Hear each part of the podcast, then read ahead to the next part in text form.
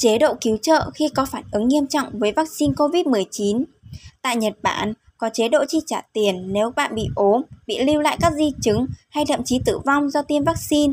Chế độ này được gọi là hệ thống cứu trợ tổn hại sức khỏe sau tiêm chủng.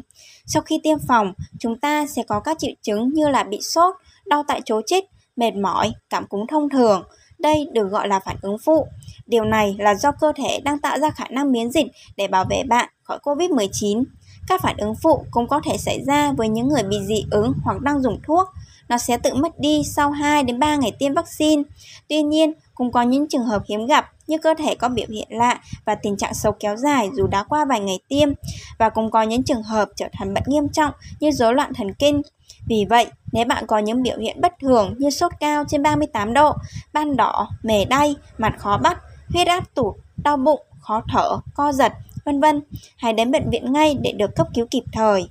Với chế độ này, bạn có thể nhận lại toàn bộ hoặc một phần chi phí khám bệnh hay chi phí nằm viện mà bạn đã phải trả vào thời điểm đó. Vui lòng tham khảo ý kiến của chính quyền địa phương nơi có giấy tạm trú của bạn. Khi nộp hồ sơ, bác sĩ chuyên khoa sẽ kiểm tra cho bạn. Nếu bạn được bác sĩ xác nhận bị ảnh hưởng bởi vaccine, bạn sẽ nhận được tiền.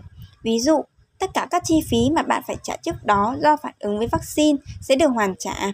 Trong trường hợp nhập viện, bạn có thể nhận được trợ cấp y tế là 30.000 yên một tháng. Nếu có lưu lại các di chứng thì bạn sẽ nhận được từ 3 đến 5 triệu yên một năm. Còn trong trường hợp tử vong thì gia đình bạn sẽ nhận được tiền. Quá trình sàng lọc hồ sơ có thể mất vài tháng nhưng sẽ rất có ích. Để được xem xét nhận tiền cứu trợ, hãy đảm bảo giữ tất cả các tài liệu liên quan đến việc tiêm chủng. Ví dụ, giấy tờ mà bạn nhận được từ bệnh viện, giấy chứng nhận tiêm chủng nhận được sau khi tiêm vaccine, phiếu tiêm chủng mà bạn nhận được qua đường bưu điện được gửi từ chính quyền địa phương.